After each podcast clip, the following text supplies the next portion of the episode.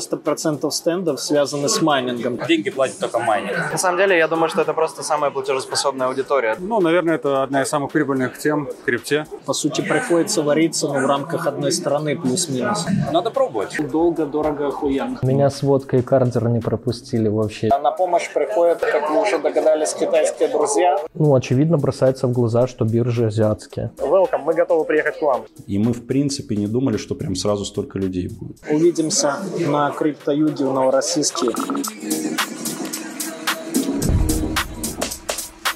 Друзья, привет! Вот приехали на конференцию Crypto Summit 2023, конфу по блокчейну и крипте, которая пришла на смену, либо временно заместила, заменила блокчейн Live. И сейчас посмотрим, что здесь, какие тенденции в крипте 2023 года существуют и существуют ли вообще. Ну и, конечно, увидимся со старыми друзьями. Поехали!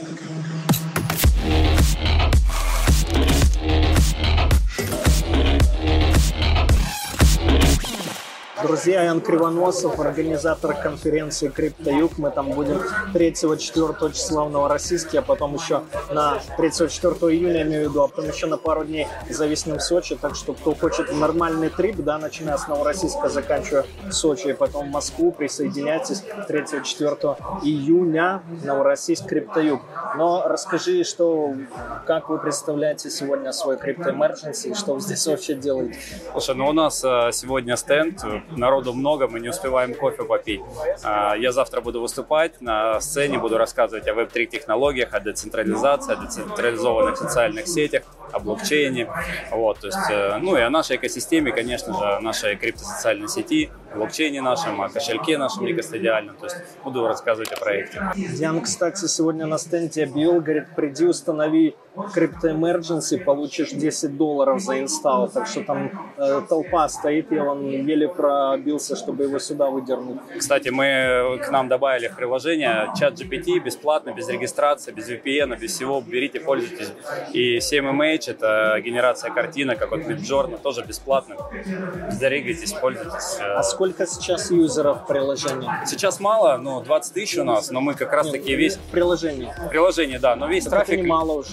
Ну, нам кажется, мало, да, то есть э, сейчас весь трафик льем туда, то есть со всех соцсетей, с YouTube, со всего, чтобы людям общались. И приложение бесплатное, то есть э, для людей стартапы могут добавляться. Мы раздел ICO открыли, раздел стартапов, новостной блок. То есть э, э, скачивайте, пользуйтесь, реально классное приложение. Но вообще что? Я-то немножко знаю, а вообще что человек может в твоей прилке получить и зачем она ему вообще?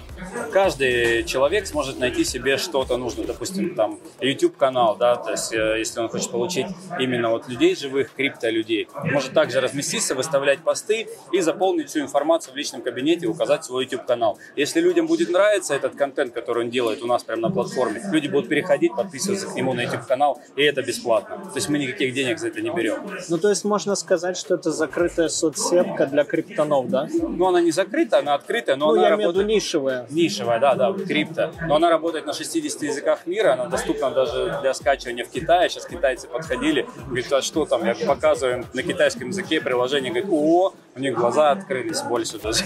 Да? Ну, да, ну, блин, ре- реально, говорит, классное приложение, э, скачали прям э, с китайского своего маркетплейса. Глаза открылись, сошли уже за русских или за узбеков, на выходе им выдали повестки и отправили сам Но они сразу говорят, мы готовы инвестировать в вас. Я говорю, ну давайте общаться будем после, после форума. В, на- в нас они не готовы инвестировать.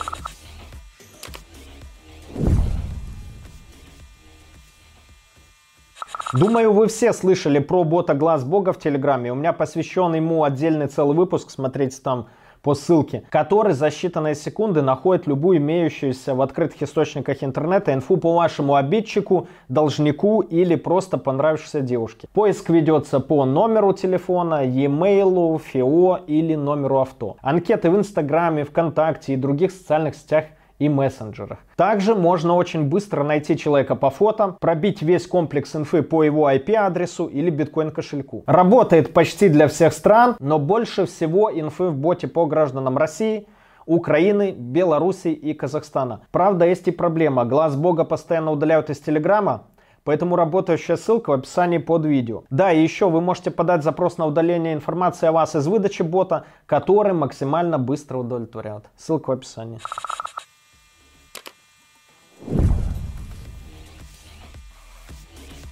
По сегодняшней конфе, вот вы здесь раньше нас приехали, что вообще, вот вы первый раз участвуете в большой такой конфе, помимо того, что свою проводите? Ну, мы не первый раз, но со стендом именно вот здесь первый раз. Но мы знали, что будет много людей, потому что мы участвовали тоже в организации, помогали криптохолдингу, и как раз-таки они соорганизаторы нашего мероприятия, поэтому и при поддержке Ракип, Российской Короче, вы дружите с семьями. дружим с семьями, он же тоже с Новороссийска, Алексей Зюзин, да. Поэтому э, знали, что будет все круто, и как раз-таки решили, что будет стенд у нас, выступление, и людей, я думаю, что достаточно много. Э, знаем мы, что был Blockchain Life здесь, на этом месте. Я считаю, что все круто сделано, ничем не хуже.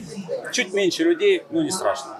А по тенденциям, вот просто мы когда с тобой проходили здесь, ну, на вскидку 90% стендов связаны с майнингом. То есть это либо оборудование, либо электроэнергия К мощности. сожалению, да, они сейчас только платят деньги, э, конференция стоит денег, да, то есть и э, дать э, возможность проектам другим дают, но деньги платят только майнинг вот сейчас, потому что рынок все-таки медвежий, вот, но ну, мы, мы не майнинг, да, то есть мы как раз-таки получили шанс рассказать о нашем проекте, и почему? Волтеп еще вот есть ребята, с кем мы сотрудничаем, а, тоже не майнинг. В принципе, я думаю, что можно найти для себя проект, который будет э, по инвестициям востребован или еще что-то. А расскажи о тенденциях в крипте. Вот, э, ну, понятно, сейчас рынок такой замер, да, и война идет, и медвежий в целом, там денег особо там шальных нету. Но вот тенденции этого года и следующего, допустим, вот как ты их видишь? Что в крипте? Вы, куда выгодно инвестировать? Можно ли, нужно ли сейчас создавать проекты в крипте, или это блажь, проще в реальный бизнес идти? А, Я думаю, что однозначно стоит создавать проекты, потому что все а, сейчас, не знаю, предприятия, крупные бизнесы, они все будут использовать технологии блокчейна, да, то есть а, база данных, как вот на серверах, она уйдет скоро в прошлое. Мы все будем использовать блокчейн э, для хранения информации, да, то есть там нотариальные. Ну вот, допустим, нотариус, да, вот ты там, а, а, чтобы доверенность взять у нотариуса, надо куда-то пойти, что-то где-то открыть, какой-то. Здесь ты на технологиях блокчейн просто забиваешь номер доверенности, он у тебя всплывает, и ты знаешь, что ты ее не подделал, никак нет, ты изменить не можешь. И так везде, то есть если человек ведет честный бизнес, и ему нужно а, документы, чтобы все были упорядочены, я думаю, это будет а, однозначно это будущее, сто процентов. Поэтому надо развиваться, надо развивать вот три технологии, это децентрализация, децентрализованные соцсети, децентрализованный YouTube. Мы же все боимся, что наш YouTube канал забанят, закроют. Я И- не боюсь, уже прошел этот период. ну, я, ну, мы, как, допустим, мы тоже развиваем, да, YouTube канал, нам будет, ну, как-то обидно, да, скажем так, и поэтому децентрализованные соцсети, YouTube децентрализован, за этим будущее. Реализовать это возможно? Да, возможно. Есть моменты, но все-таки возможно. То есть, поэтому я думаю, что будущее вот в криптоиндустрии будет за децентрализованными проектами и проектами, которые развивают наши стартапы, российские стартапы, за ними тоже будущее, потому что мы знаем, что а, блокируют, да, там иностранные сервисы всякие разные. И если мы сделаем, а мы можем сделать лучше сервисы э, российского производства, которые будут пользоваться во всем мире. Ну, ты же понимаешь, что их сейчас с неохотой будут пускать на международный рынок и так далее. И по сути, а, по сути приходится вариться ну, в рамках одной страны плюс-минус. Не согласен. Потому что мы тоже так думали, нам все говорили, не делайте э, российский проект в России, там вас никуда не пустят, никакие маркетплейсы. Мы на всех, э, на Apple, на Google мы зашли, как российский разработчик. Нет проблем. Поэтому надо пробовать, надо стараться. Просто нам тоже говорили, вы не попадете, вы не сможете, сделали. Поэтому мы не сталкиваемся с проблемами какими-то, что вот мы из России и нас куда-то не пускают. Мы везде находимся и на биржах, и на чейн-листе, там везде. Нет проблем. Но это может быть особенность просто криптотусовки, да? То есть образно, если я завтра сделаю приложение для блогеров и так далее, то есть, возможно, э, не будут так лояльно относиться как к криптопроекту. Потому что Я, дум- криптопроект... я думаю, это только какой-то вот такой страх, потому что вот ребята с Apple, да, то есть мы уже как с друзьями с ними общаемся. Нет такого там какого-то предвзятого на самом деле. А Все там вот там не разместят, страшно. Надо пробовать, разместят. Я думаю, что тем более, если они будут видеть а, привлечение, скачивание людей, юзеров, да, им тоже это интересно. Потому что свою комиссию имеют с платных Сто процентов, конечно. И если ты подключишь Apple Pay, и вот это интересно, а, они вдвойне быстрее за, залистят тебя на площадке. Тогда увидимся на криптоюге в Новороссийске 3-4 июня. Всех ждем. Будет А, давай еще, может быть, для подписчиков твоего канала разыграем или там раздадим, или как там, 5 бесплатных билетов на криптою. Вот, ребят. А э, что нужно сделать? Я не знаю, давай придумаем, что нужно сделать. Хорошо, нужно нужно скачать приложение крипто. Вот э, добираться далеко, да, это до Сочи, оттуда там на машине, допустим. Но если вы вдруг с Новороссийска или с близлежащих регионов вы хотите попасть на конфу, вот и я там буду, и я организатор и так далее, и там автопати еще и прочие штуки, то вы скачайте прилку Crypto Emergency, полазьте по ней и просто напишите мне, допустим, в Инстаграм, а, что бы вы там улучшили, либо какие разделы добавили. Вот просто будет предметно, да, Яну полезно, я с интересом почитаю, вы получите бесплатный билет. Ну, а если сами вдруг, допустим, даже из другого города не сможете поехать, не захотите, там, а, дальняя дорога и так далее, то просто подарите кому-нибудь его или со скидкой продадите, или разыграйте в своем Инстаграме. Да, кстати, спонсоры автопати компания Метис, поэтому не пропустите, будет жарко. Я не знаю, что такое Метис. Метис, Метис, компания Метис, это Наталья Милин, э, проект, она там участвует, это мама Виталика Бутерина, вот, а они у нас будут, у нас стенд будет у них э, на, на нашей конференции, и они спонсоры автопати, поэтому А сам приезжайте. Виталик будет? Пока нет. В следующем В следующем году. году, да. да. Ян Кривоносов, Emergency, кончайте их прилку и пишите свое мнение.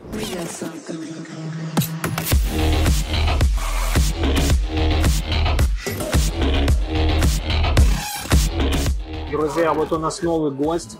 Мы скоро будем на днях буквально снимать у него в офисе большое интервью Александр Федоров. Компания ProMiner, главный, значит, ну, как представили, может, врут, да, спонсор всего этого торжества, Крипто Саммита. И я хотел спросить, во сколько Porsche, да, тебе обошлось генеральное спонсорство выставки конфы? А, ну, на несколько Porsche хватило бы, я думаю. Несколько. Да, генеральное спонсорство достаточно. Ну, смотря какой Porsche.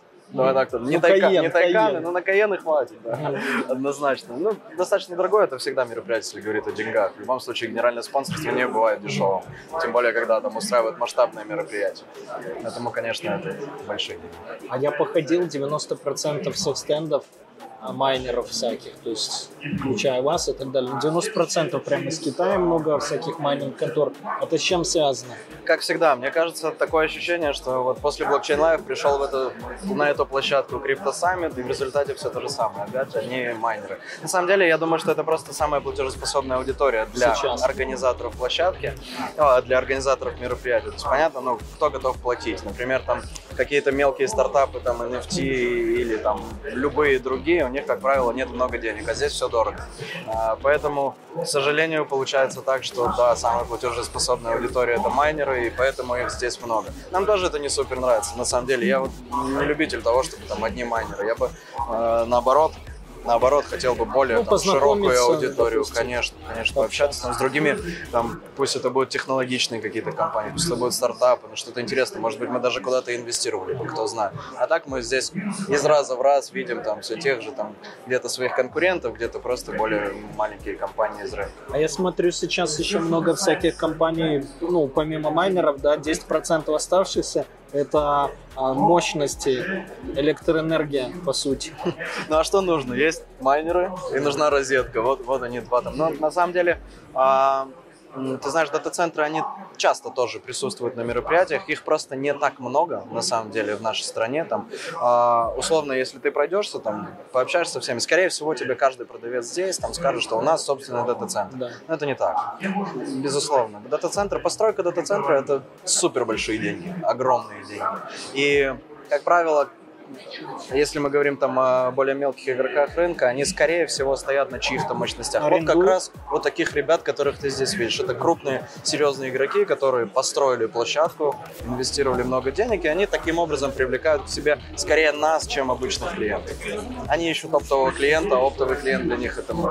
И чуть-чуть зарабатывают зазор какой-то, да? Да, ну у них есть там вход, не знаю, там по высокой линии, пусть будет там 3,5 рубля. Они продают там за 3,60 оптом, за 3,80 Розница. мелкий оптом. Но это же маленький какой-то зазор, там 10% заработка на круг. Ну, ты знаешь, когда у тебя там условный объем в 100 мегаватт, это уже достаточно большие деньги. В любом случае, это прям много. Потому что у тебя каждый киловатт, это там 10 копеек. Ты э, за сутки там зарабатываешь доллар с одного асика. А если у тебя этих асиков десятки тысяч стоят, ну, уже А с тенденциями в майнинге? А, потому что, ну, как-то в прошлом году, я помню, было более уныло, там биткоин еще ниже был, а сейчас, и, по-моему, я был на этом, на, в Иркутске на Baikal Mining Company, и мы там разговаривали о точке безубыточности, что-то они назвали, по-моему, если, говорит, ниже 13 долларов биткоин, ну, 13 тысяч, говорит, мы в заднице. Можем, конечно, майнить, но на свои деньги, ну, про запас, скажем Да, так. да, так и есть. А, Сейчас, скорее всего, эта цифра чуть-чуть подросла. Я давно не считал, но сложность у нас выросла процентов на 15, поэтому, скорее всего, порог безубыточности у нас перевалил за 13. Он был где-то в районе 12600-12700. Сейчас, скорее всего, будет 13,5, наверное, близко к этому. А в целом, ну, сейчас мы как минимум от своей добычи имеем там x2, да, от, от- от расходов. То есть вообще как рассчитывают они? Порог безубыточности достаточно прост. Сколько ты тратишь на электроэнергию? Да. То есть се- Сегодня мы тратим на электроэнергию вот со средней рыночной стоимостью примерно 10 тысяч рублей с асик. Мгм. Вот все просто, можно посчитать. Это сейчас это 120 долларов, да? Не знаю. А, курс рубля, кстати, подрос, стало поинтереснее. Розетка у нас подешевела, поэтому как раз порог безубыточности, наверное, остался там же, потому что сейчас э, 10 тысяч, это да, 100... То есть вы платите в российских рублях, а продаете биткоин за Да, доллар. конечно. Получается, ты платишь там условно 120 долларов в месяц э, за электроэнергию, а ASIC тебе там топовая или какая-то средняя модель со средней мощностью приносит там 250-300. Вот у тебя, собственно, сегодня, если ты при этом курсе вот текущем будешь выводить. Ну, я уверен, что я же пессимист, я же с Беларуси. Мы же по свету всегда проходили, да, что курс доллара будет еще выше однозначно. Просто вопрос времени. Для майнеров это только в плюс. Да. Все электричество в нашей стране реализуется только за рубли, поэтому чем выше стоимость э, рубля, а точнее доллара, да, тем, собственно, дешевле розетка для майнера. Но хреново для того, кто собирается купить оборудование, потому что продается оборудование тоже, не знаю, куда вы будете это публиковать, но в большинстве случаев за рубли, ну и, соответственно, оно становится дороже там для наших инвесторов, потому что 2000 долларов вчера это было 150 тысяч, сегодня 170. Всё. А в двух словах, потому что остальное мы в офисе компании майнер снимем, да, прям большое интервью. А в двух словах про регулирование майнинга, вот что-то вы же просто на острие этого всего, они Думу вкидывают, так примем, так, и А. противоречивая какая-то инфа постоянно поступает. Э, Смотри, какая сейчас ситуация. В целом, э, вся загвоздка была всегда в Центробанке в основном. Центробанк сильно против крипты был. Я, сейчас договорю.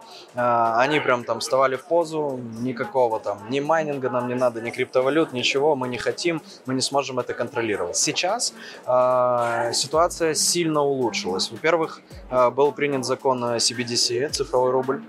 Он уже там в процессе, да, полностью все подписано, и законопроект принят. Соответственно, наверное, это будет инсайдом, но, скорее всего, у вас видео выйдет уже, Позже. когда всем станет известно. А, Эльвира Набиулина ослабила свои позиции в отношении криптовалют. Сейчас она относится к этому по-другому, она готова к обороту внутри. Установила себе TronLink и закинула в стейкинг, чтобы бесплатные транзакции в Я, TRX делать. я не удивлюсь, но что самое главное для нас в этой ситуации, что она сказала, окей, давайте, майнинг признаем, в экспериментальных правовых режимах компании смогут обменивать и покупать крипту внутри нашей страны, и это уже там, огромный шаг. А, И, скорее всего, это произойдет вот в самое ближайшее время. Я понимаю, когда это произойдет, но не могу говорить об этом. Так. Ну, это буквально новости эти, изменилась ситуация в последние пару месяцев, да? Потому Это что последний помню, э, месяц Какие-то законы прям вообще не собирались попринимать сильно Они их репрессивные. отживали, конечно. И, ну, они поэтому уходили там обратно, опять на доработку, на доработку, на доработку. Сейчас я не знаю, уже официально э, опубликовано или нет, но точно на сайте там Госдепартамента нашего можно увидеть э, новый законопроект, как не Госдеп, да? Госдепартамента нашего говорит. Ну, вы поняли, да? Да, на сайте Госдумы, я извиняюсь. На сайте Госдумы можно увидеть новый законопроект, который 20 апреля был внесен в Госдуму. Это вот буквально произошло на прошлой неделе. Он там ослабленный, там есть обменники, там есть биржи внутри страны, там есть майнинг, там есть все. И ничего жесткого, обычное налогообложение, как в любом другом бизнесе. И скорее всего этот законопроект будет принят там, к концу мая, мы надеемся. И, в общем, я думаю, что в следующем году на блокчейн, да вот на Crypto Summit е останется только один спонсор. Вообще не будет никаких майнинг-контор, только твоя, судя по всему. Ну, слушай, а всегда же рынок к этому приходит, потому что пока он серый или черный, есть много мелких игроков, есть много тех, кто может там э, как-то двигаться в этом рынке, там, кто-то подмучивает с таможней, кто-то еще с чем-то там. Вот и сейчас мы, например, сталкиваемся с тем, что в истории, когда оборудование сильно снизилось в цене, а, очень много там, я бы не назвал, конечно, наших конкурентов, но мелких компаний старые стали возить там в серую, да, они за счет этого дают дешевый ценник. Демпят нас, нам это неприятно, но мы так возить не хотим. Ну и, соответственно, мы будем, ну, наверное, будем бороться с этим Я понял, все, до встречи.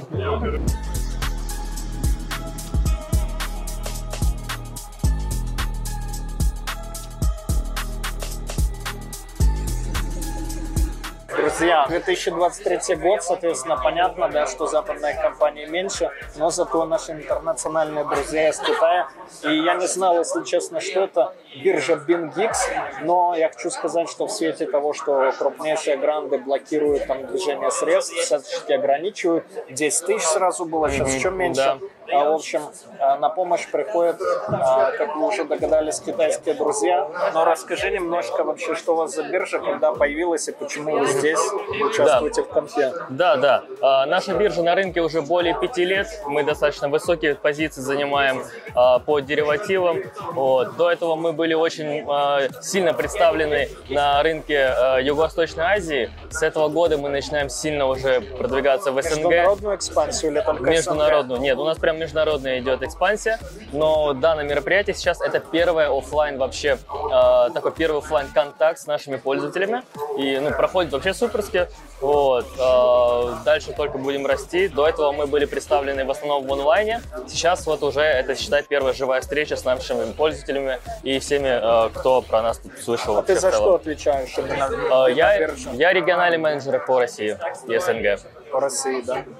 Ну, а если в двух словах сформулировать, ну, помимо того, что там а, нет ограничений всяких и так далее, крупнейшие гранды, а преимущества какие-то есть для пользователей? У нас помимо криптоактивов, у нас есть фьючерсы также на акции, на товары, э, на валютные пары э, Форекса. То есть у нас, в принципе, э, если ты торгуешь не только э, криптоактивами, ты можешь и найти что-то э, другое, если ты привык к более традиционным э, активам. А ETF есть? Я, например, часто я индексы беру какие-нибудь. ETF на кибербезопасность, на недвижку, еще. А, нет, таких пока нет. Вот. А, в ближайшее время, может быть, добавим, вот, а, но пока, чтобы не соврать, вот пока вот у нас нет этого. Вот. А проверки все эти, которыми всех задалбливают, AML, там, KYC и прочее.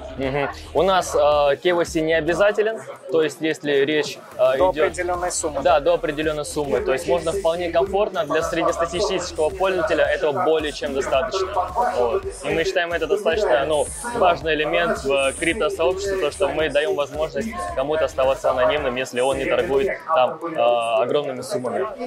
А вот сейчас э, много средств российских, которые на российских кошельках были, они помечаются при AML там, и так далее как санкционные. То есть, что вы по поводу этого думаете? То есть не работают, а, ну, как другие биржи, вы в том числе работаете с активами, которые сейчас санкционные. А, Мы не ограничиваем никак пока деятельность а, и функционал для жителей РФ и средств, которые приходят от жителей РФ тоже. Но это может, по идее, это может привести ну, к каким-то проблемам у вас именно на международных рынках, по идее. Ну, на, на данный момент пока что у нас все нормально, и пока от регуляторов э, не было именно, ну, мы работаем с этим.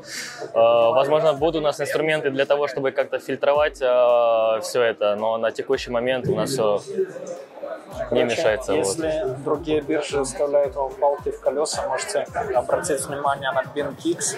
Я еще сам, если честно, не заходил, не изучал функционал, но мы обязательно это сделаем, а может быть даже снимем и какое-то большое интервью про биржи в целом и про BinKix в частности. Спасибо.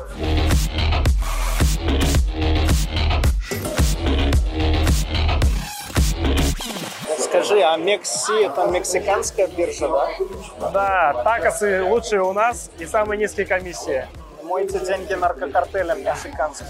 Э, Самое главное, что у нас в этом плане все четко, никаких денег наркокартеля нету, биржа сингапурская, вот, с э, китайскими истоками. Здесь в этом плане все четко. Как говорится, welcome. Слушай, а чего сейчас? Вот мы подходили к китайской BinKix, да, вот к вам Мекси, ну тоже Юго-Восточная Азия, Сингапур. А с чем связан интерес э, азиатских компаний сейчас к российскому рынку? Что освободилось место или с чем? Ну, ты? А, Да нет, в целом э, рынок СНГ и России всегда был интересен для бирж, в том числе ну, взять всех крупных. Они всегда хотели сюда. Э, Мы в этом плане не исключение. Э, Много людей здесь живет, в конце концов.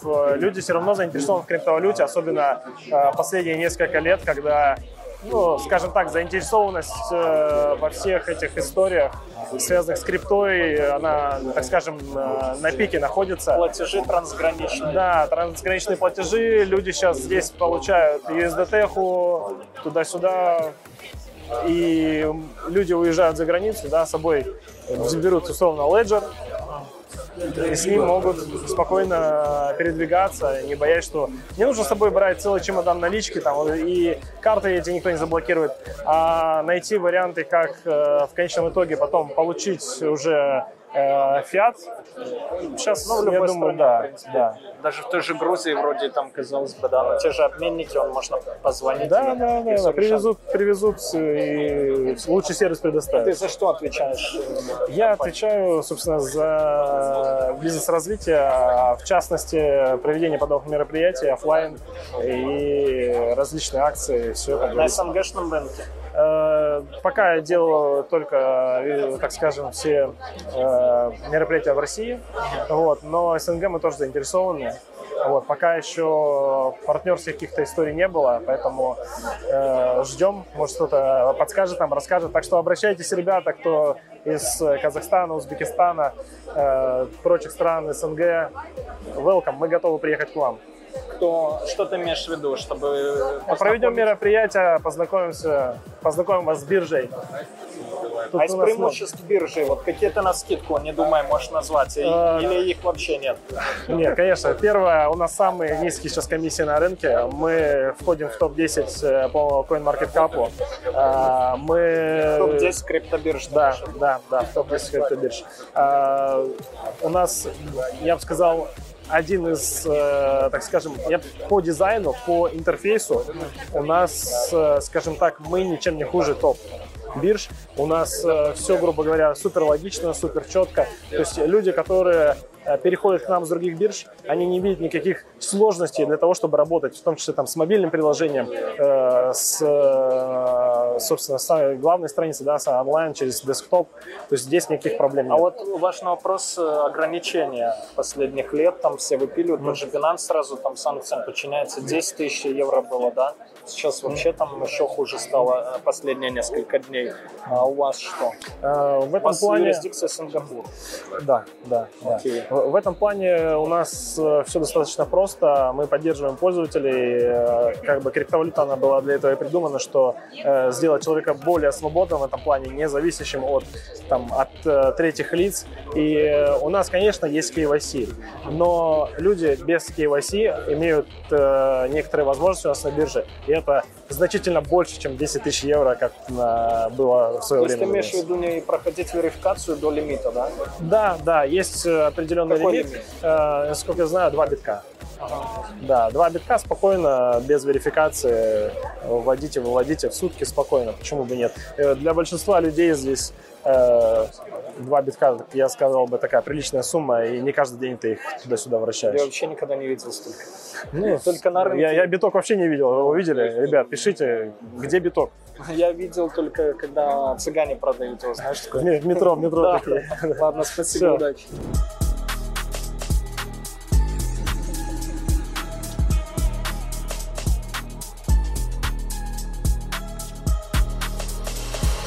Ну и вот компания GetAsic и лого красивое, да, и мне кажется, ну, в принципе, понимает, чем они занимаются, да? Мне кажется, майнят что-то, нет? Ну, что-то связанное с асиками. Get ASIC. Э, Можно получить ASIC с помощью нашей компании. 90% всех, кто на конфе сегодня присутствует, так или иначе почему-то связаны с майнингом.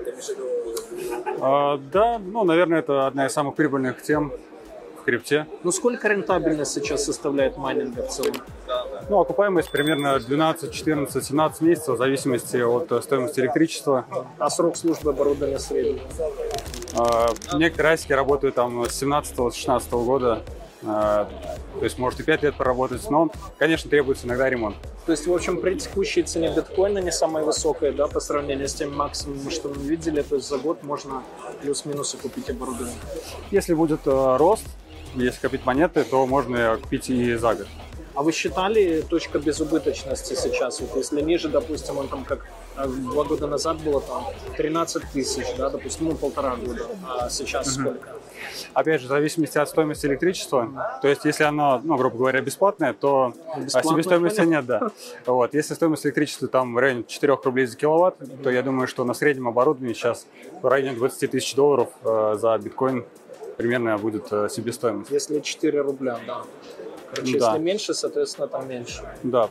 Ну, в ноябре я считал, было порядка 16 тысяч долларов за биткоин. Тогда сложность была ниже э, в сети биткоина. Но сейчас, говорят, она повысилась там на 15, по-моему, процентов. Да, растет сейчас здорово. Сложность. А как ты видишь вот, будущее майнинга в России? Потому что закон этот, э, который недавно он казался слишком уж репрессивным, там обменники запретить, все запретить, но по майнерам делали какие-то исключения. Ты читал уже, что сейчас будет приниматься или, может, приняли? По, Еще не-. Еще не приняли, пока все законопроекты, э, и пока их перенос- переносят э, как бы с года в год.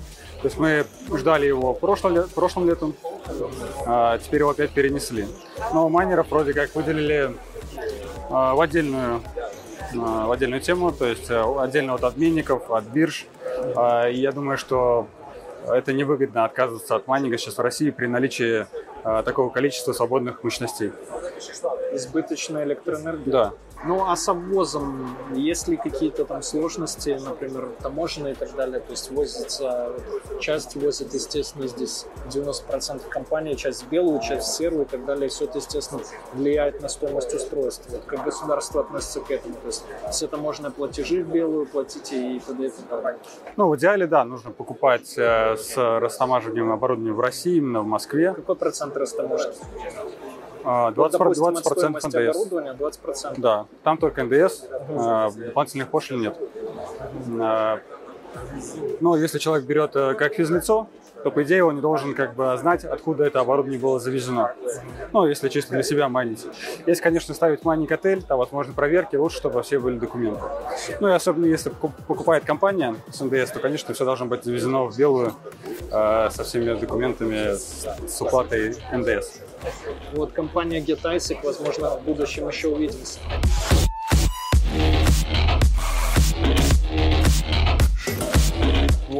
Наконец-то узнал в жизни впервые, как выглядит биткоин. Все время слышал, но никогда не видел, теперь буду знать. А мы подошли хоть к конференции про блокчейн, да, и так далее, но мы увидели гражданство и ВНЖ за инвестиции. Как вас зовут? Софья Селина. Софья, и скажите, осталась ли еще в мире страна, которая гражданам РФ даст за деньги, а деньги здесь, судя по всему, есть, да, какой-нибудь хороший паспорт? А, К сожалению, с 31 марта 2023 года осталось всего лишь две программы для граждан Российской Федерации и Республики Беларусь. Это Вануату. Сразу предупреждаю вопрос. Это страна в Тихом океане, не Карибы. Э, И Турция. Про Турцию всем понятно, где она находится. Также ПМЖ Кипра. Все. Все остальные э, программы для РФ и РБ выключены. Но это вы имеете в виду именно за деньги, да? Да, Потому за что вот у меня инвестиции. жена будет рожать, э, мы в Аргентину поедем. А у нас наш сотрудник тоже так сделал, и все у него получилось. Да. Так что удачи вам. Но моей жены все равно литовский паспорт, поэтому все нормально. Ага, Но ага. Есть проблемы со мной, у меня Поэтому Я мы- понимаю ваши мы и проблемы хотим прекрасно. поехать. А сколько, ну, вот Турция, да, и Вануату, что по стоимости примерно это обходится? То есть ты должен, у вас гражданство именно за инвестиции, ты должен вложить денег в бизнес, например, или фонд какой-то той страны. да? Фондов не осталось. Мы вкладываем в Ануату просто в государство. Это благотворительный взнос э, на одного человека А, ну, по сути, 130 тысяч. просто. Да, да. 130 тысяч долларов на семью из четырех человек, 180 тысяч. А Турция – это приобретение недвижимости от На какую 400 сумму? тысяч долларов. От 400 Да. тысяч долларов. А что, кстати, вот вы же отслеживаете тенденции, что стало с турецкой недвижкой вот с ценами за, вот за полтора года? А растет.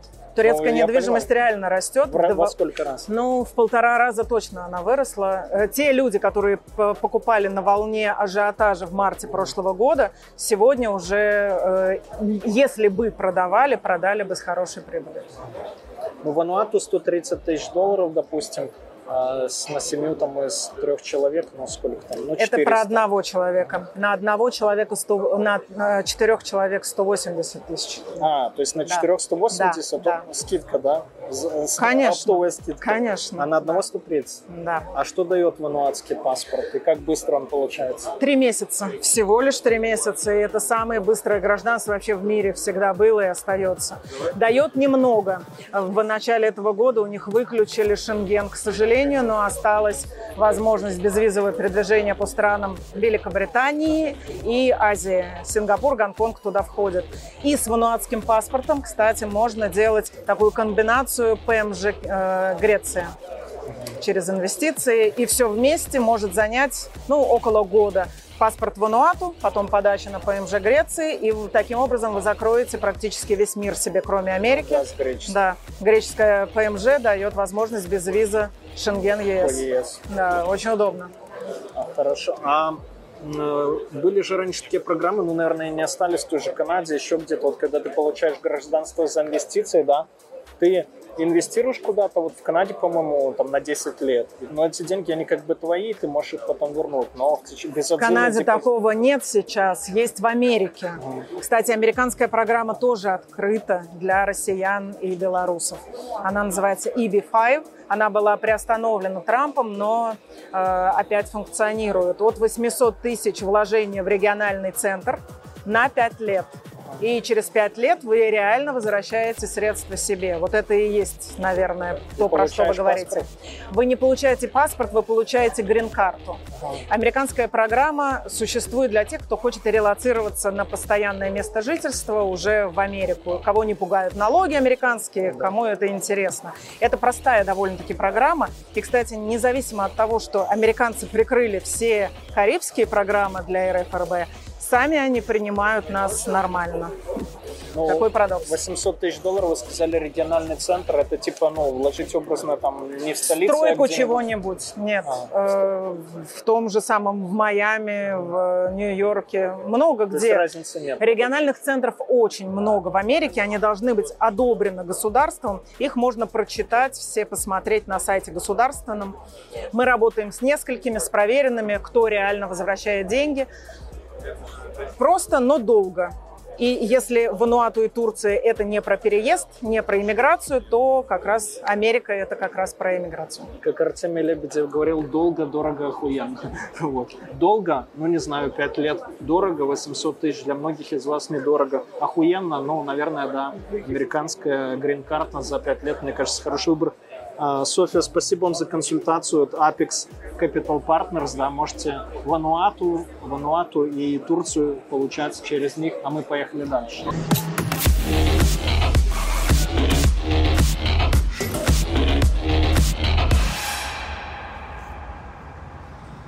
В силу того, что это был первый раз, и мы, в принципе, не думали, что прям сразу столько людей будет. Меня с водкой и кардер не пропустили вообще, даже с соком не пропустили, говорят, все через бар. Невозможно всем прям угодить, да. Ну, очевидно, бросается в глаза, что биржи азиатские. Ну, Я вижу, что Китай, в принципе, нацелен хорошо на российскую аудиторию, но мы выбрали, что мы ну, живем здесь, да, и как бы есть тут российские компании.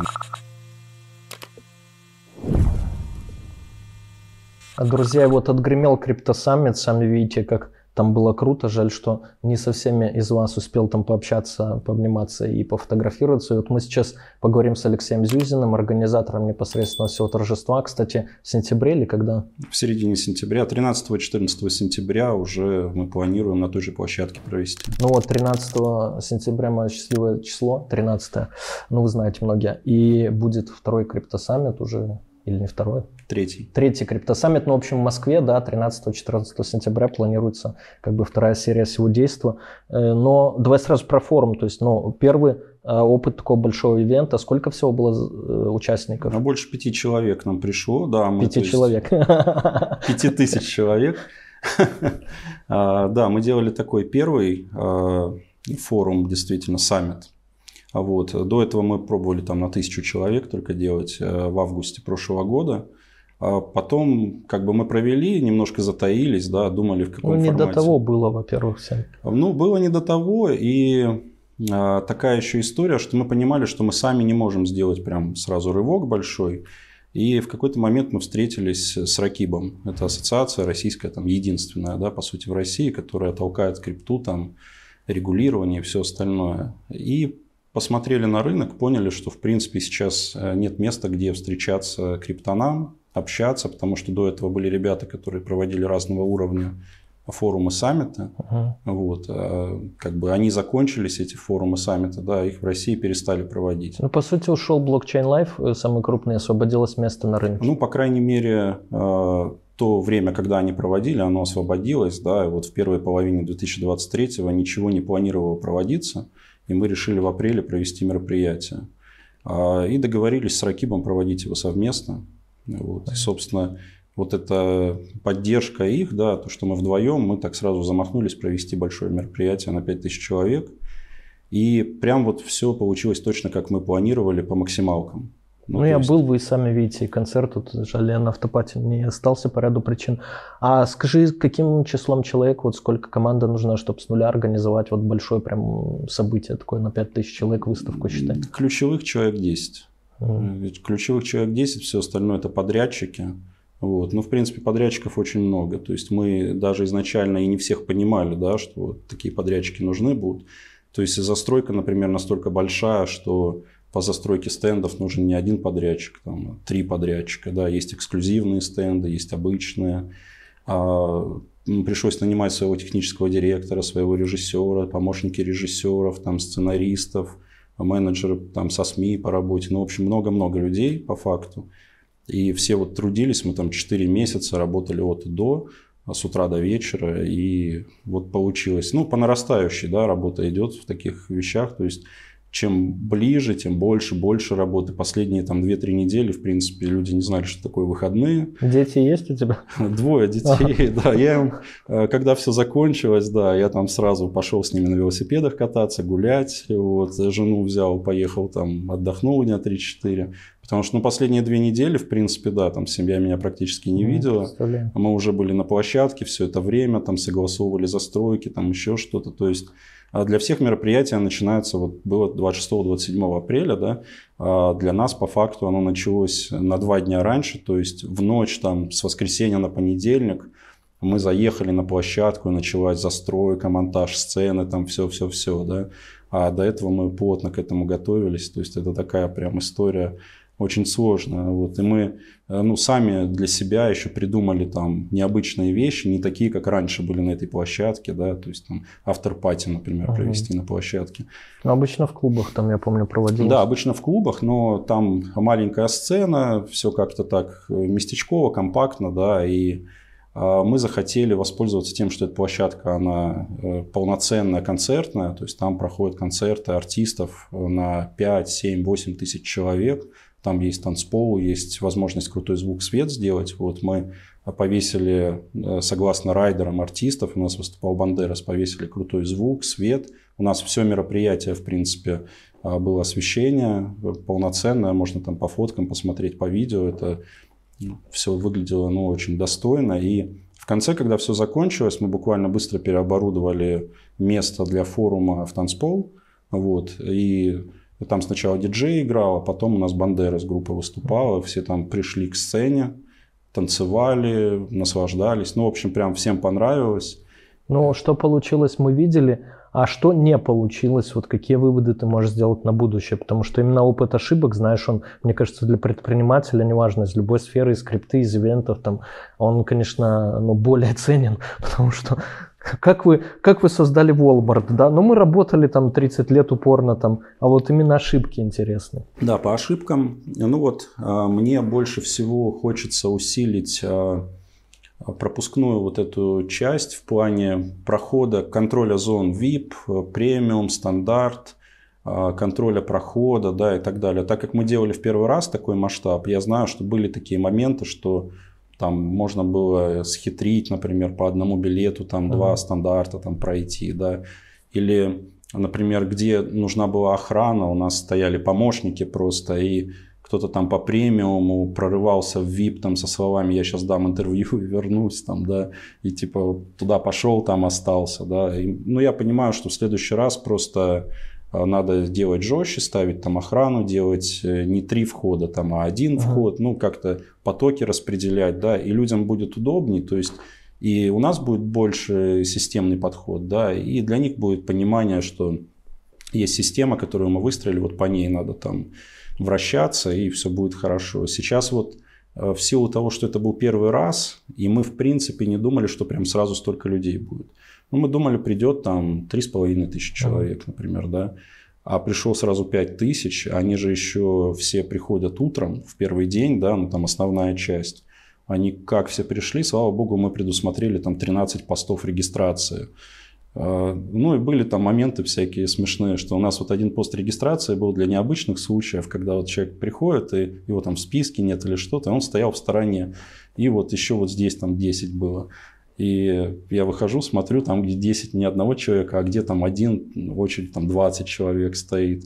Ну, пришлось там девочку ставить, которая всех там направляла, говорила, там, туда подходите. Меня с водкой и кардер не пропустили вообще, даже с соком не пропустили, говорят, все через бар. Да, даже с учетом того, что я подошел. Да. Вот, очень строгие правила на площадке. Хорошо с проходом, с чем еще не получилось? А, у нас очень хорошо получилось со спикерами. Авторпати я бы на самом деле сделал а, более динамично. То есть я хочу сделать в следующий раз, чтобы было 3-5 артистов. Uh-huh. И прям вот закончилось все, полчаса буквально люди пообщались, и сразу начинается концерт, чтобы не разъезжались. Вот, и... Ну и разноплановых еще желательно Да, артистов. да, да, разнопланово. Шансон там для более взрослых людей. Кому шансон, да. Вот. А, в целом, а, хочется еще, чтобы было больше э, не майнинга, да, а проектов вот, по трейдингу и так далее. В принципе, это и обратная связь от людей. Эта проблема, она всегда существовала вот на подобных мероприятиях, потому что основные спонсоры – это майнеры. Но мы планируем добиться все-таки соотношения 50 на 50 в следующий раз чтобы и тем, кто трейдингом увлекается, там, инвестициями, да, было тоже интересно и ага. устроить для них и нетворкинг более качественный. И, ну, в принципе, на сцене у нас не было там одного майнинга, это была одна секция, да, еще была секция там ЦФА и регулирования. То есть не было такого, что люди сидели, скучали. То есть каждый день мы там так разбавляли, что всем было довольно интересно. Ну, Романов с гвоздями был. Романов Гвоздь гвоздями. программы, как да, всегда. Да, да, да. Там, в принципе, да, потом очень много обсуждений было. Э, ребята там даже спорили, кому-то не хватило времени. Там говорят, а вот Романов полчаса стоял на гвоздях. Вот. Хотя нет, он не полчаса, там 12 минут он, у него выступление. Там все четко, то есть э, был, ну, были, конечно, и те, кто остался чем-то недоволен. Там, когда 5000 человек приходят, э, такая история, что невозможно всем прям угодить, да. Кто-то, не знаю, пошел в туалет, а там красные стены, они синие, и он там... А его любимый цвет синий. Ему не понравилось, он ушел и говорит, у вас не удался саммит. Но очень маленький разрыв между первым форумом и вторым, вот конец апреля, да, и тут уже сентябрь, там 4 месяца, по сути, получается. Да, э, мы тоже думали проводить, не проводить так. А дело в том, что хочется, во-первых, хорошую погоду провести, ага. потому что мы часть активности хотим вынести на улицу. Вот, и чтобы люди могли не только внутри тусоваться, да, но и вот перед самой площадкой мы тоже хотим там что-то построить, возможно, даже сцену там небольшую, то есть какую-то зону, где люди смогут там кушать, отдыхать, тоже какой-то нетворкинг. Вот. Если позже проводить, там уже, в uh-huh. принципе, дождливая будет погода, такая малоприятная, только внутри тогда будет, да. Вот. А потом мы, в принципе, полагаемся на опыт мероприятий, которые до нас проводились. Да, мы посмотрели, в какие месяцы обычно это было, когда народ собирался. А, и лето – это такое время динамичное, мне кажется, для крипты, когда очень много всего может произойти. Тем более сейчас там майнинг обещают вот зарегулировать со дня на день, там, да, и мне кажется, это... В какую сторону, кстати? Зарегулировать? Потому что про майнер ну вот те обзоры законов, что мы читаем, да, там вроде как к майнерам они относятся, ну, собираются отнестись благосклонно. То есть давайте все позапрещаем, но майнеры окей. Не, майнеров, э, конечно, майнинг разрешат, просто всем надо платить налоги, надо будет платить ага. налоги, делать это в России честно и так далее. Не все просто майнеры готовы к этому, да, ага. многие там майнят как-то Э, используют какие-то схемы, да, и так далее. Сейчас просто все будет прозрачно. Подключись к розетке соседа. Да, да, ну, ну не только домашний майнинг, uh-huh. да, то есть, в принципе, и промышленные майнеры, они сейчас же, ну, в России их много, они используют свои схемы, там, да, разные юрисдикции, разные выводы, ну, там, в общем... В общем, все разрешат, но зарегулируют, да? да Платите конечно. налоги, делайте Да, да, но это только майнинг, но, в принципе, если смотреть на крипту, да, там это разные миры такие, да, как многие говорят, вот майнинг это добыча, это вот там, да, а есть же еще куча проектов, токенов, там, ага. трейдинг и все остальное. Там, с одной стороны, сейчас можно платить налоги, если ты трейдишь, да, но, с другой стороны, опыт показывает, что если ты это делаешь, то потом к тебе могут обратиться за разъяснениями, да, да и получается, кто самый ответственный. Как недавно было, да, тот как, назад. потом как бы и начинают всем объяснять, что именно он там делал, вот это все, да, а кто-то там трейдил и вообще этого не делал, и к нему не обращаются за разъяснениями, да, если не было отдельных там запросов по нему, еще что-то. То есть э, больш... большая часть э, людей таких по факту сейчас. А если платить все налоги и так далее с майнинга ввозить все оборудование по белому. И сейчас сложность майнинга еще опять там этот блок биткоина вырос, да, и цена как бы не самая там приятная, 26 тысяч, допустим. Не будет ли эта работа в минус, вот, по твоим прогнозам, вот, в течение ближайших полугода, года и так далее? Потому что и мы вот с Ладом после вашей выставки там пообщались со всеми этими, с оборудованием, там, с теми же ProMiner, сейчас будем их снимать. Ну и, в принципе, наверное, нам могут пойти навстречу где-то там э, по себестоимости продать, и мы можем завтра там полвагона этих майнеров установить. Но я думаю, целесообразно ли это сейчас делать? Ну, я вообще, вот когда рассматриваю для себя, да, у меня, в принципе, в ближайшее время направление майнинга в компании тоже откроется. И я для себя, когда рассматриваю этот сегмент, я не думаю только о том, что вот там намайнится столько-то битка, его можно будет продать, это вот так и купят. Есть еще такая история, как стоимость оборудования. Ага. И если ты, в принципе, купишь, ну не сейчас, а, наверное, через месяц-два, если, например, цена битка еще там опустится на какой-то уровень, да, купишь оборудование, а, и, ну, например, цена 17 тысяч будет, да, а, э, майнеры говорят, что на уровне 12-13 тысяч вот наступает точка окупаемости, да, сейчас. А, то есть останется какая-то окупаемость, она будет, конечно, высокая, но смысл в том, что если начнется бауран, а рано или поздно он, конечно, начнется, и там я вот прогнозирую, что он начнется, ну, будет происходить в следующем году, да. Ну, плюс еще второй фактор, который мне майнеры объясняли, а, за розетку, за электричество ты платишь в рублях, а USDT тот же там 83, и будет, я думаю, мы да, увидим в этом да. году и соточку, да. плюс-минус, и, соответственно, уже выгодность чуть повышается за счет Повышается, курса. да, и, в принципе, стоимость оборудования сильно повысится, то есть есть такой расклад, что а, биток, если рванет вверх в следующем uh-huh. году, то помимо того, что у тебя увеличится вот эта вся история, да, а, ты еще сможешь потом оборудование продать, там, иксануть на оборудование, если захочешь выйти из этой темы, да. Ну, то есть закупать оборудование, если для майнинга и включать его, или там просто закупить, чтобы с инвестиционной целью лежало, а ты для себя видишь, когда это целесообразно делать?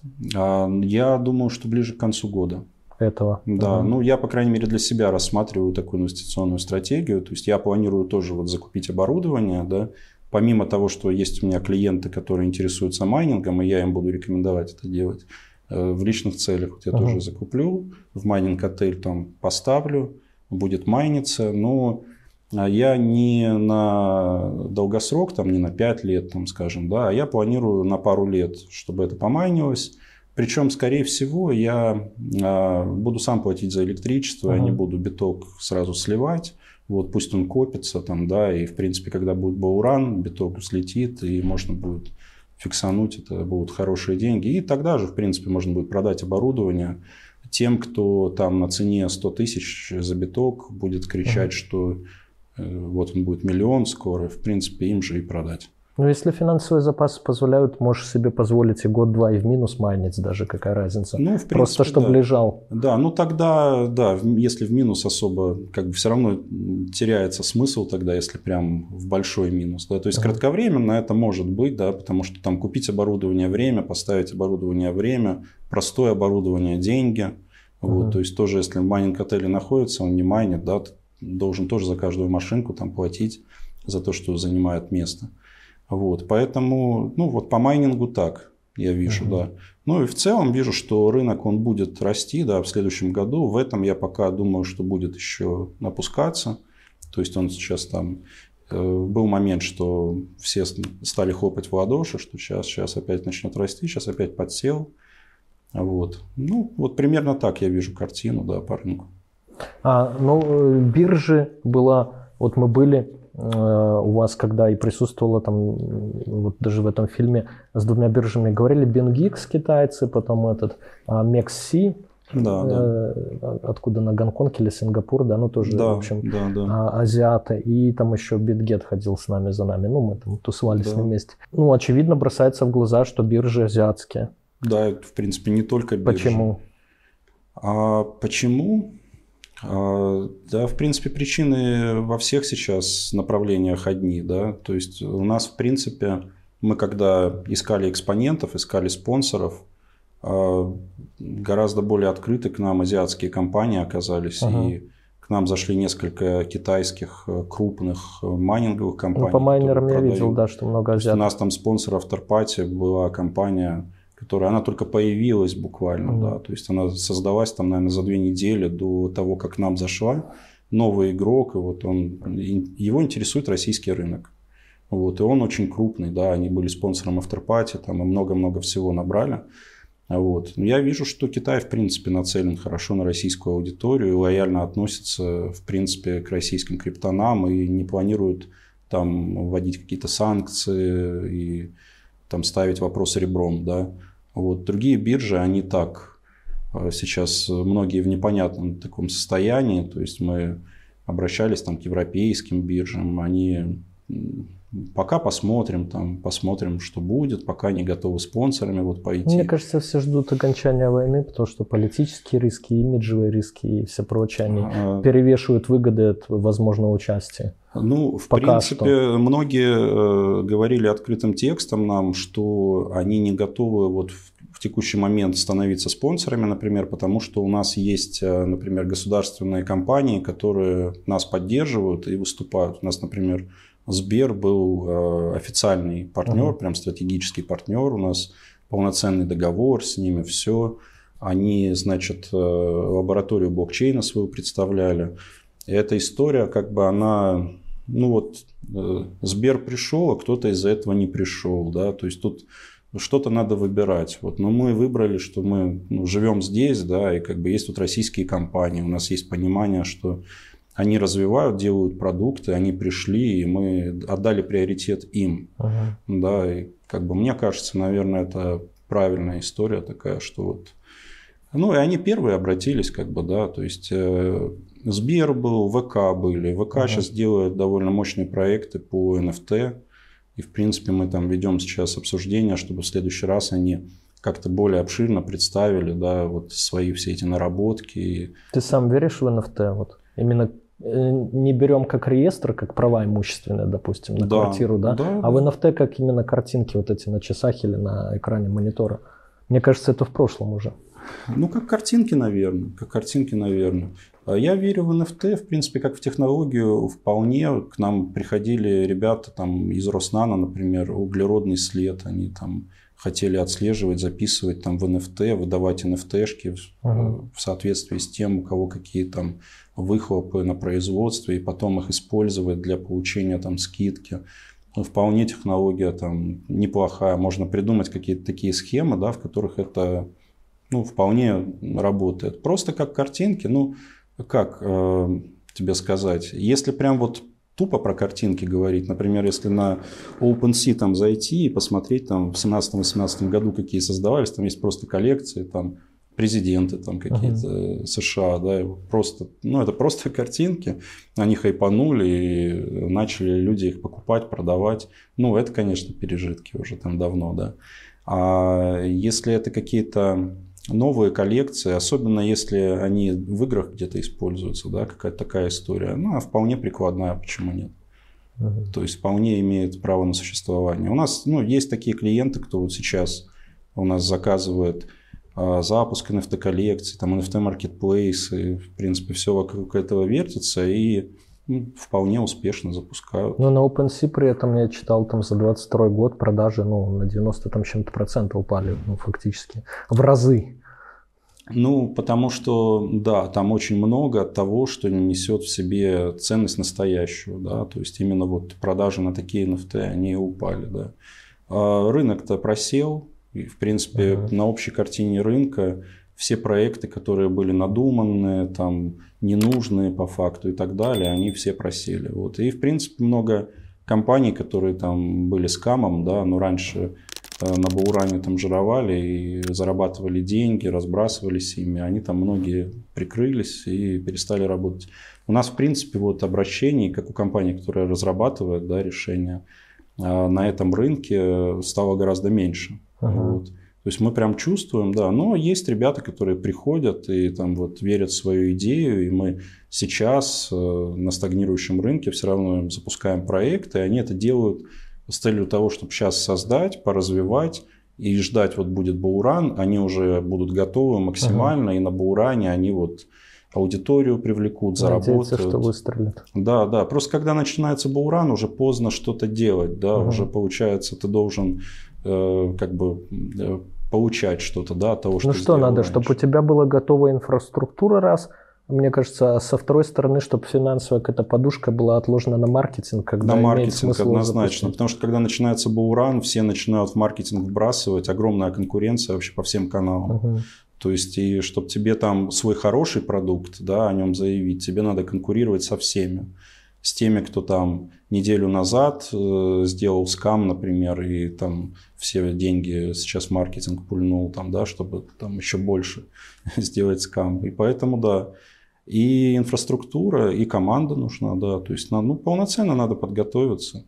Вот ну, а мы, вот... собственно, и сами сейчас готовимся к криптохолдинг компании, к следующему Баурану, да, то есть мы, э, мое видение, что он будет там через год, да, ну, в следующем году.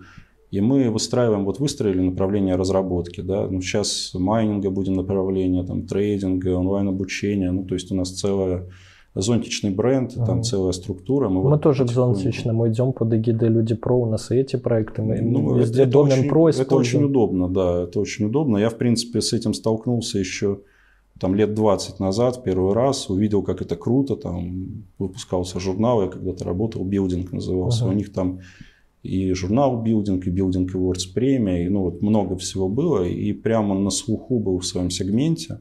Я тогда понял, что вау, классно вот так делать, да, и мы вот решили, то есть у нас сейчас направлений пока мало, ну времени мало прошло, мы в прошлом году только запустили там крипто-холдинг э, бренд, вот. Но сейчас мы вот каждые 2-3 месяца будем по направлению запускать. Это вот ну, то есть что, разработка, маркетинг, э, майнинг? Да, даже маркетинг – это как бы сопутствующие услуги, да. А разработка, майнинговое оборудование – а юридические услуги, сейчас очень это uh-huh. на самом деле важно. Все, кому мы что-то разрабатываем, да, они не понимают вообще, где зарегистрировать. Ну, мы видели, как... вон Битзлата и все остальные, сколько обменников позакрывали да, американцы. Да, да, да, то есть обменник, да, это ж не обязательно там чернушная тема uh-huh. или серая тема, да. Это может быть, ну, правильно все оформлено, просто в правильной юрисдикции, где там это все есть, правильной лицензией полученной и все остальное. Uh-huh. Вот. И, то есть юридическое направление, оно уже сейчас выстраивается. Да. У нас есть и внутри команда небольшая юристов, есть партнеры, которые готовы там а, те вопросы решать юридически, которые не покрывают внутренняя команда. Вот. По направлениям еще будет направление инвестиций, то есть uh-huh. мы, в принципе, будем отбирать веб-3 проекты, собирать пул инвесторов, помогать им инвестировать, плюс свои средства инвестировать. Ну, плюс резерч э, проектов изначально, Да. питчинг там Да, да, да, вот эта вся история, это Мгм. хорошо сочетается, опять же, с криптосаммитом. Да. То есть все, кто там будут, там их интересы так или иначе сводятся либо к майнингу, либо к инвестированию. По трейдингу будем а, тоже прорабатывать. Пока не совсем придумали, как бы в каком виде мы будем помогать рынку. Очень много людей трейдят. Да? Кто-то новички вообще там не понимают, что надо делать. Их, наверное, больше надо онлайн обучать. Там, да? А кто-то хочет э, доверить э, трейдеру там, свои средства, Мгм. например, да, за процент от прибыли, да, Ага. доверительное управление. В принципе, вот благодаря тому, что весь рынок сейчас вокруг нас после криптосаммита, да, есть реально топовые трейдеры. Там, Ну, это которые- как на некоторых биржах есть функция копи-трейдера. Ты Копи-трейдинга зашел, есть, посмотрел его статс там за 2-3 года, допустим, что Да, он, в принципе, да. плюс-минус всегда в плюсах. Да, есть у нас сейчас и партнеры уже, которые сами подняли сейчас копи-трейдинг, в Ага. принципе, да, сервисы такие, и нам предлагают запартнериться, чтобы мы свою аудиторию туда направляли, да, и решали вот эти вопросы как раз, да. Мне тоже подобное раз в две недели примерно предлагают, в основном всяких трейдинг-ботов и так далее. Я говорю, а здесь сложность, знаешь, какая, что типа, ну я не могу вас пока рекомендовать, нужно, чтобы я вас сам проверил. А я, чтобы проверил, это ж э, месяц можем в плюс поторговать, потом все время в минус. Это очень долгосрочный период, нужен год, два и так далее, чтобы мы Мгм. понимали, что у вас все работает на любом рынке, не только на растущем, но и на падающем, и на э, таком бо- боковичке везде. Вакансии есть открытые в компании? Программисты Может, наши всегда, придут. всегда нужны программисты. Это Solidity? Да, тебе не жалко своего времени, если ты делаешь классный продукт, тебе за него много платят. Есть, тех задания, как бы все, что вправо-влево, значит клиент не прав. Это мягко сказано, да. Что сейчас с проектами и какой проект имеет вообще смысл выводить на крипторынок и вообще как- какие нужны рынку? Сейчас уже нет тех, кто готов э, платить дорого за некачественный там white paper какой-то. Что больше всего тебе вот из деятельности криптохолдинга сейчас денег приносит? Какое направление? По сути, сейчас главное флагманское направление, оно одно, это разработка. То есть мы берем большие проекты в разработку. К нам ну, какого плана? NFT Marketplace, э, децентрализованная биржа. А, Ну, мы минимум, что мы берем, это там NFT-коллекция какая-нибудь под ключ, да, с упаковкой, смарт-контрактами, еще что-то. Вот, обычно это проекты большие, да, то есть там ну, средний чек от 10 миллионов рублей и больше, и работы там, ну, там от трех месяцев, ну, это минимальный проект. Обычно там полгода работы, и вот проект от концепции до разработки, вывода на рынок. Маркетинг. Мы раньше делали маркетинг тоже сами, да, но сейчас уже партнеры есть, мы как бы там контролируем их, помогаем проекту, да. То есть я сам программист, в принципе. Ага. Вот, я занимаюсь э, интернет-технологиями вот, там, с 2003 года. Вот раньше я в вебе плотно работал, то есть мы там запускали крупные проекты, агрегаторы недвижимости, запускали городские порталы, СМИшки, видеопорталы. Ну, то есть прям большой опыт по этой истории. Да, и вот в 2017 году начали в крипте что-то делать. И ну, это сильно все похоже. Как бы имея опыт там проектов с большой нагрузкой просто в вебе, да, тут как бы сам Бог велел запускать вот криптопроекты, да. И как практика показала, то есть мы начинали там в 2017 году с маркетинга, упаковки каких-то вещей, ну, более мелких, да, и была еще разработка. И вот разработка, она такая хорошее направление. Ну, чеки которое- серьезные просто Серьезные гораздо. чеки, ты понимаешь, за что ты работаешь, да, то есть тебе не жалко своего времени, если ты делаешь классный продукт, тебе за него много платят, твоя команда и ты много зарабатывают, и можно не делать 100 проектов одновременно с кучей клиентов, с головниками там и всем, да, а ты можешь одновременно вести там три проекта, например, но они все большие, ты его сдал, там еще потом он с тобой развивается вместе сколько-то лет, да, ты там берешь новые, работаешь, все довольны, программисты довольны. Вакансии есть открытые в компании? А Программисты наши всегда, придут. всегда нужны программисты. Это Solidity? да, да. Ну, не только Solidity, в принципе, там и фронты, и бэкэнд э, разработчики, но э, нужны хорошие. Да. Э, Разрабов-то много на самом Ага. деле.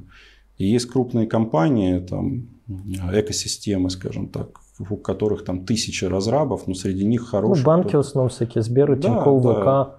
Да, там прям хор- хороших прочее. э, сеньор-разработчиков, там ну, процентов 10, там, может, Ага. 20, да, там очень много джуниор-разработчиков и так далее. Вот. В моем случае как бы нужны только сеньор-разработчики, прям крутые, серьезные, да.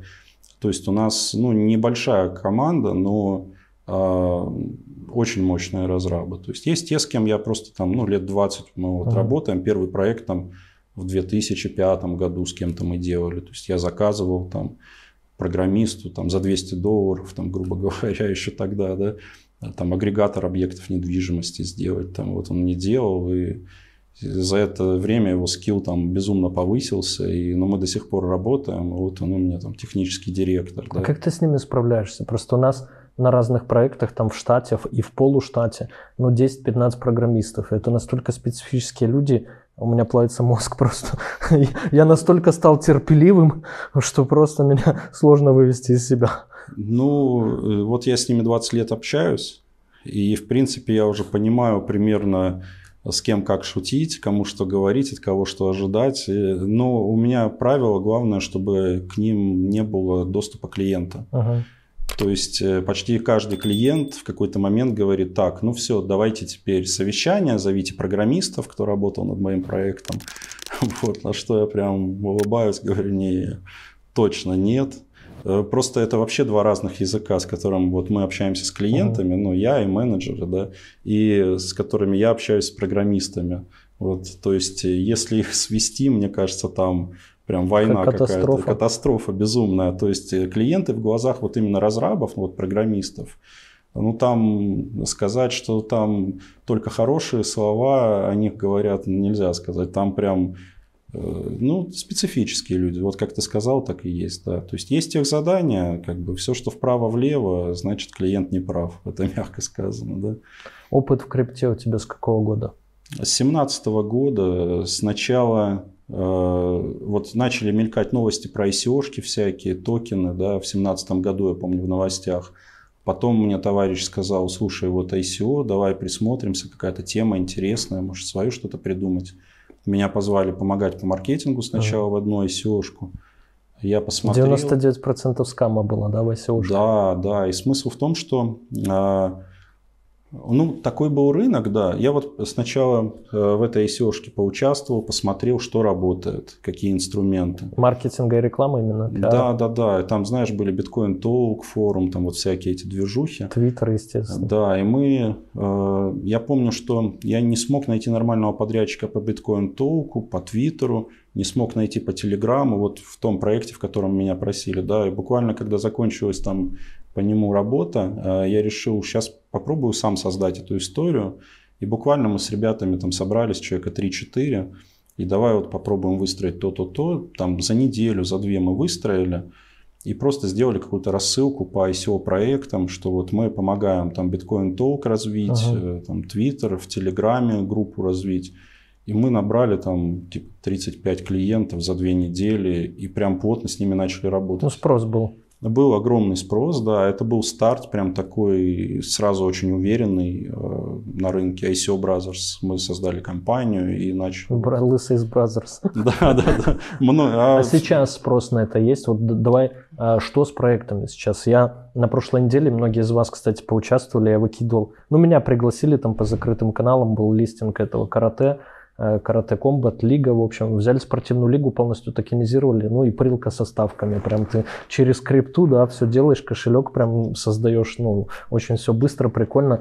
Э, э, Сколько он, 500% дал, в принципе, за первый день, ну, сейчас меньше, там, 300, ну, на таком рынке, как бы, даже там 3 икса вроде пойдет. Я на этом чуть-чуть заработал, но мои, наверное, много заработали. И, но я почему его советовал? Я посмотрел, нормальная вроде штука, поскольку сам в медиа понимаю, есть лига, есть сайт там, с определенной посещалкой, все легко проверить по SimilarWeb. Э, Прилку обещали выкатить сегодня, там образно, ну, она на следующий день после листинга была, или в тот же выкатили.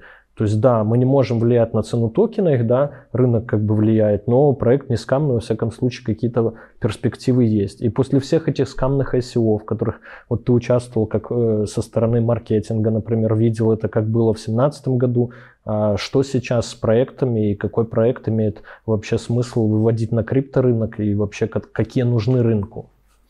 Ну, во-первых, э, я тебе скажу, что сравнивать вообще даже близко нельзя, да, то есть тогда это были тысячи проектов, и uh-huh. это был, в принципе, очень массовый рынок. И он прям бурлил, и деньгами бурлил, и активностью вот, вот этих людей, которые организовывали. И поэтому... Как рынок доткомов в 2000-х. Да, как рынок доткомов в 2000-х, да. Мне тогда было еще э, лет с 15. Года?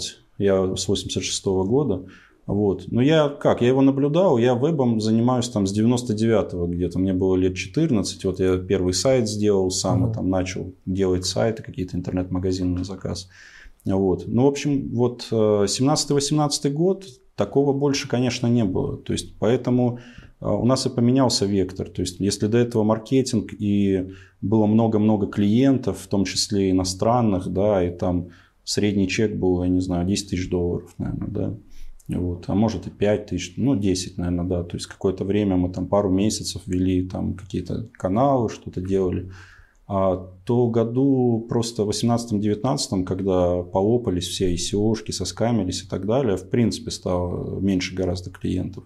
И поэтому осталось как раз только направление разработки. Вот оно, э, оно такое большое, да, и там крупные клиенты. Там, в принципе, никогда не было мелких. Вот. Оно всегда существовало все эти годы. Uh-huh. То есть сама компания ICO Brothers, она сколько-то лет еще вот посуществовало, какие-то упаковки были. И до сих пор, в принципе, если бы мы этим занимались, а, ребята, которые вот работали в ICO Brothers, это как кузница кадров такая получилась. Да? Многие разъехались, кто в Дубай, там, кто еще куда-то. И вот я знаю, что они до сих пор там сидят, находят крупные проекты, упаковывают их, делают им там роудмапы, видео какие-то, помогают им ездить на конференции, там представляют их интересы, то есть на этом зарабатывают. Я вижу, что на этом сейчас, в принципе, можно заработать, ага. но это не массовая история. То есть можно заработать как на очень хорошо оплачиваемой работе. Там, только... То есть сопровождение криптопроектов именно да, да, это маркетингом, рекламой, да? Да, это есть, да, но не заработаешь огромные деньги. Специалистов мало на этом рынке или уже полно? Да, полно уже. Полно. Уже полно. Угу. Если раньше рынок этот как-то особняком стоял, и все говорили, не, это отдельный рынок, надо в нем разбираться, вот у ICO-шек свои правила, да, а то, в принципе, прошло уже пять лет вот с этого бума, да, уже, мне кажется, каждый там студент, который близок к интернет-маркетингу, знает, что такое white paper, из чего mm-hmm. он должен состоять, там, да, и вот roadmap, эти все, roadmap, токеномика может набросать, составить, там, Поэтому это ну, уже совсем такая обычная вещь. Там, мне кажется, в любую веб-студию обратись, там, там тебе что-то подобное предложат и недорого. Поэтому это вот сейчас уже такая избитая вещь, которую ну, многие понимают, многие делают. Да, по старинке там есть же компании, которые сайты на заказ, например, ага. разрабатывают. Да, и вот э, и будут они всегда, ну, всегда, да, просто их там больше, больше веб-студий там и конкуренция большая, но и всем это вроде как нужно. И проекты, которые есть сейчас, да, они, наверное, сейчас уже нет тех, кто готов э, платить дорого за некачественный там white paper какой-то, типа того. И люди как бы понимают уже какой уровень, и те, кто выпускаются, в принципе, сейчас, ну, бывают клоуны такие, которые, знаешь, вот он придумал идею, там у него есть 10 тысяч долларов, он руководствуется почему-то 2018 годом. Вот к нам, кстати, такие периодически приходят, потому как э, ассоциируют еще с ACO Brothers иногда нашу uh-huh. компанию. Мы специально переименовали криптохолдинг, сделали, чтобы, в принципе, люди уже не понимали, ну, не имели ассоциации. Вот. А есть те, кто приходят, они какие-то новости 2018 года посмотрели и говорят, вот мне white paper надо, у меня такая идея, там, то есть технологии нет, ничего нет, он вот что-то придумал, и еще и на российский рынок хочет это запустить, непонятно как собрать там mm-hmm. деньги на ICO, да. Вот. Но мы сейчас просто объясняем уже там, ну, смысл, э, есть те, кто упаковывают такие, да, берут там эти 10 тысяч долларов, зарабатывают, и потом там сам что хочешь делать с этим. Ну, просто уже, вот я устал до таких всяких кейсов, я уже года два-три, наверное, как объясняю, что у вас не пойдет там такой проект. Во-первых, так, во-вторых, так, в-третьих, так, там и все, больше времени тратим. Вот. Ну, то есть вот такой рынок, да, рынок поменялся. Ну а на деле какие проекты нужны вот именно миру, да, рынку, скажем так, именно из сферы крипты? Ну только технологии, я бы сказал сейчас. Эм, я, знаешь, крайности такие. Либо это прям вот технология-технология, да, которая позволит там а, для финансов какие-то инструменты ага. создавать, да, либо это вообще вот по приколу, типа мемкоинов каких-то, Пепа, которые... да, сейчас. Да, да, которые вот прям в какой-то тренд э, зашли. То есть фан, время... развлечение, либо да. технологии. Либо технологии. Что-то среднее сейчас вот не заходит, на мой взгляд. Да, либо ты делаешь вообще вот что-то прикольное такое, ага. да.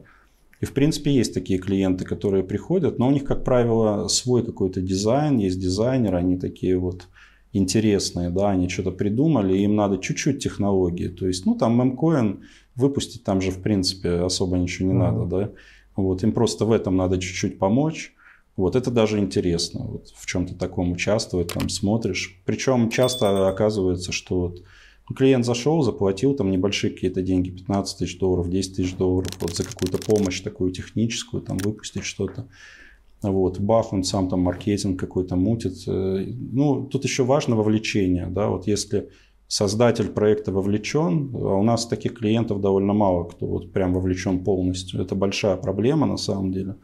То есть обычно наоборот, приходит э, клиент, заказывает э, проект, да, и вот он привыкает, наверное, еще проект же делается время какое-то, да, вот он заказал, был вовлечен неделю, потом отпускает немножко внимания, да, и наблюдают. Мы ему там сдаем проект, прошло там два месяца, например, а он уже перегорел. Вот, ага. и он там не готов с ним вот прям жить им, да, двигаться, и он там уже сам внутренне там сомневается, насколько рынку нужно еще что-то. Это тоже, кстати, важная проблема вот а, в принципе в запуске проектов, что от идеи до точки запуска есть еще срок реализации, и за него важно не перегореть. Поэтому импульсивно, в принципе, вот проекты какие-то заказывать, ну, не стоит. Я вот по себе знаю, да, я стараюсь, придумал какой-то проект, если свой, я лучше месяц подумаю, похожу. То есть дать идеи отлежаться? Да, сто процентов надо, потому что это большая проблема. Вот на опыте как раз заказной разработки угу. и вот упаковок этого всего я очень много таких примеров видел, когда вот перегорает клиент. Ты ему отдаешь, да, он Дальше он планировал одно, а он уже даже по-другому планирует развиваться, не так активно, там, не так смело, да, и там, может быть, сам проект пойдет. То есть... Ну и в итоге выброшенные деньги время. Да, часто бывает, очень часто. Ну, в скольки это... процентах случаев примерно? Ну, минимум половина точно. Угу. То есть я так прям тебе точно не скажу, потому что очень разные проекты, да. да. Но минимум половина – это проекты неудачные в силу того, что а, во-первых, часто создатель проекта не понимает, в принципе, рынок, он э, думает, что это будет востребовано по своему какому-то мнению, да, вот у него оно ограничено его там, мировосприятием, опытом каким-то, да, вот личным, а на самом деле это людям, ну, остальным неинтересно, он вот придумает, выведет это, а все ну, это как знаешь, примеры из классического бизнеса есть типа самозавязывающие шнурки. Вроде прикольно, реализовать несложно, с другой стороны нахер надо. Да, да, да, да, да. Или ко мне приходил недавно проект, очень быстро реализуемый, все, но нет рынка вообще. А, аккаунты там YouTube премиум образные, там и другие, ты можешь семейный доступ покупать на пятерых человек, да. И я, получается, купил и добавил тебя, ее там еще кого-то, и все, чуть-чуть с наценкой перепродал, но вам это все равно выйдет дешевле, чем на одного человека доступ покупать. Угу. Вроде прикольный биз, там за неделю все это пишется, у него уже даже написано, ну рынка нет. Я говорю, ну куда мне этот проект развивать? Ну да, да, рынок, вот часто рынок люди не изучают и придумывают какую-то историю, которая на рынке не нужна. Либо они руководствуются опытом устаревшим. Ага. А рынок крипты, например, он ну, такой активно развивающийся, да, здесь меняется каждые там несколько месяцев новый тренд. Вот, а они смотрят там на год назад, и думают, вот Давай NFT сейчас... Marketplace сделаем. Да, да, да, NFT Marketplace, да. Ну хорошо, если они выбирают еще какой-нибудь блокчейн, где там, например, конкуренции мало, и есть шанс как-то хайпануть, там, ага. привлечь внимание, да. Там, ну, например, сейчас взять на эфире, поднять NFT Marketplace, ну, там, кому он нужен, да, когда есть крупные игроки. Бывают вот такие приходят. Ну, причем по концепции мы помогаем же не всем, да. Часто приходят люди со своей концепцией, со своим техзаданием, ага и говорят, мы знаем, там, в чем будет фишка, вот прям так надо реализовать. И реализуем, да, потом смотрим. Ну, бывает, что, что действительно есть у людей какие-то интересные там маркетинговые решения. Но, как правило, э, вот я уже понял, что да, 5 лет опыта в крипте, именно mm-hmm. в рынке, да, я советую всем с нами проговаривать сначала вообще, какие планы, что именно будет. То есть да. идею, концепцию, да, да, да. шаги развития планируем. Да, лучше мы подскажем. Мы же тоже заинтересованы не только разработать и отдать, да, то есть мы потом поддерживаем. Поддерживаем, развиваем. Если ага. проект еще начнет зарабатывать, там, да, он может ну, часть из этих денег выделять там, на развитие там, нам, да, и мы в этом заинтересованы на самом деле. Ну, самый запомнившийся проект, вот прям на скидку. А самый запомнившийся проект? Из тех, что вы реализовывали? Э, ну, это прямо сейчас идет самый запомнившийся, mm. потому что мы его а, хотели запустить еще к саммиту клиента. Ваш или клиентский? Клиентский, да. На Тоне пилим NFT Marketplace как mm. раз. Но на Тоне, на Тоне не так много их в принципе. Там есть интересная реализация, знаешь, ассоциация, вот как в Телеграме, там есть а, реакции, да, ты можешь mm-hmm. там на посты ставить реакции. Здесь такая же история мы реализуем на NFT-шке, э, вот. А, и там у Тона есть э, всякие новые фишки, типа Tone Storage, которые для хранения специально там а, объемов больших медиаданных, мы там сразу его прикрутили. Ну, короче, в какой-то степени он такой получается уникальный и интересный, да, и в принципе Здесь как раз тот случай, когда клиент, он вот выбирал между большим количеством блокчейнов, в принципе, всем, и с нами советовался, и мы ему посоветовали присмотреться к тону, как раз где есть ниша. Ага. Да? Он э, сразу заявил, что он хочет NFT Marketplace, вот. но в принципе из всех концепций как раз вот эта концепция, она э, интересная. Вот мы запустим буквально на неделе, анонсируем там у себя, вот, и Скорее всего, на следующем саммите ребята тоже будут э, представлены. Вот. Это самый такой запоминающийся, потому что он последний. Да? А так, в принципе, из э, крупных проектов ну, есть большие интересные. Я не уверен, что я могу о них их называть. Да. Я не помню, какие у нас договоры с кем. Ага. Часто очень KYC подписываем. Ой, ну, может, ты нам сам. А, блокчейн какой для нашей фан-зоны посоветуешь. В общем, ребята, Алексей Зюзин, Криптохолдинг, Криптосаммит. Да, если вы обладаете серьезными а, познаниями в программировании. Я оставлю контакты все на Лешины сайты и на все прочее. Можете написать и можете работать в их команде. А вообще со всеми остальными увидимся на криптосаммите 13-14 сентября в Москве. Ну, мы анонсируем, естественно, у нас и в сообществах сразу, и в каналах. Вот какие-то скидки на билеты. Со всеми, с кем не увиделись в апреле, можем увидеться, пофоткаться, обсудить какие-то даже совместные бизнесы там. Обнимаю. Пока. Расскажу тебе тысячу схем, умножить на два, сделать профит. Я давно был и есть на слуху, теперь я сижу тебе напротив. Это наш мануал, по которому кто-то решит заработать. Это люди про, только твой мой жизненный опыт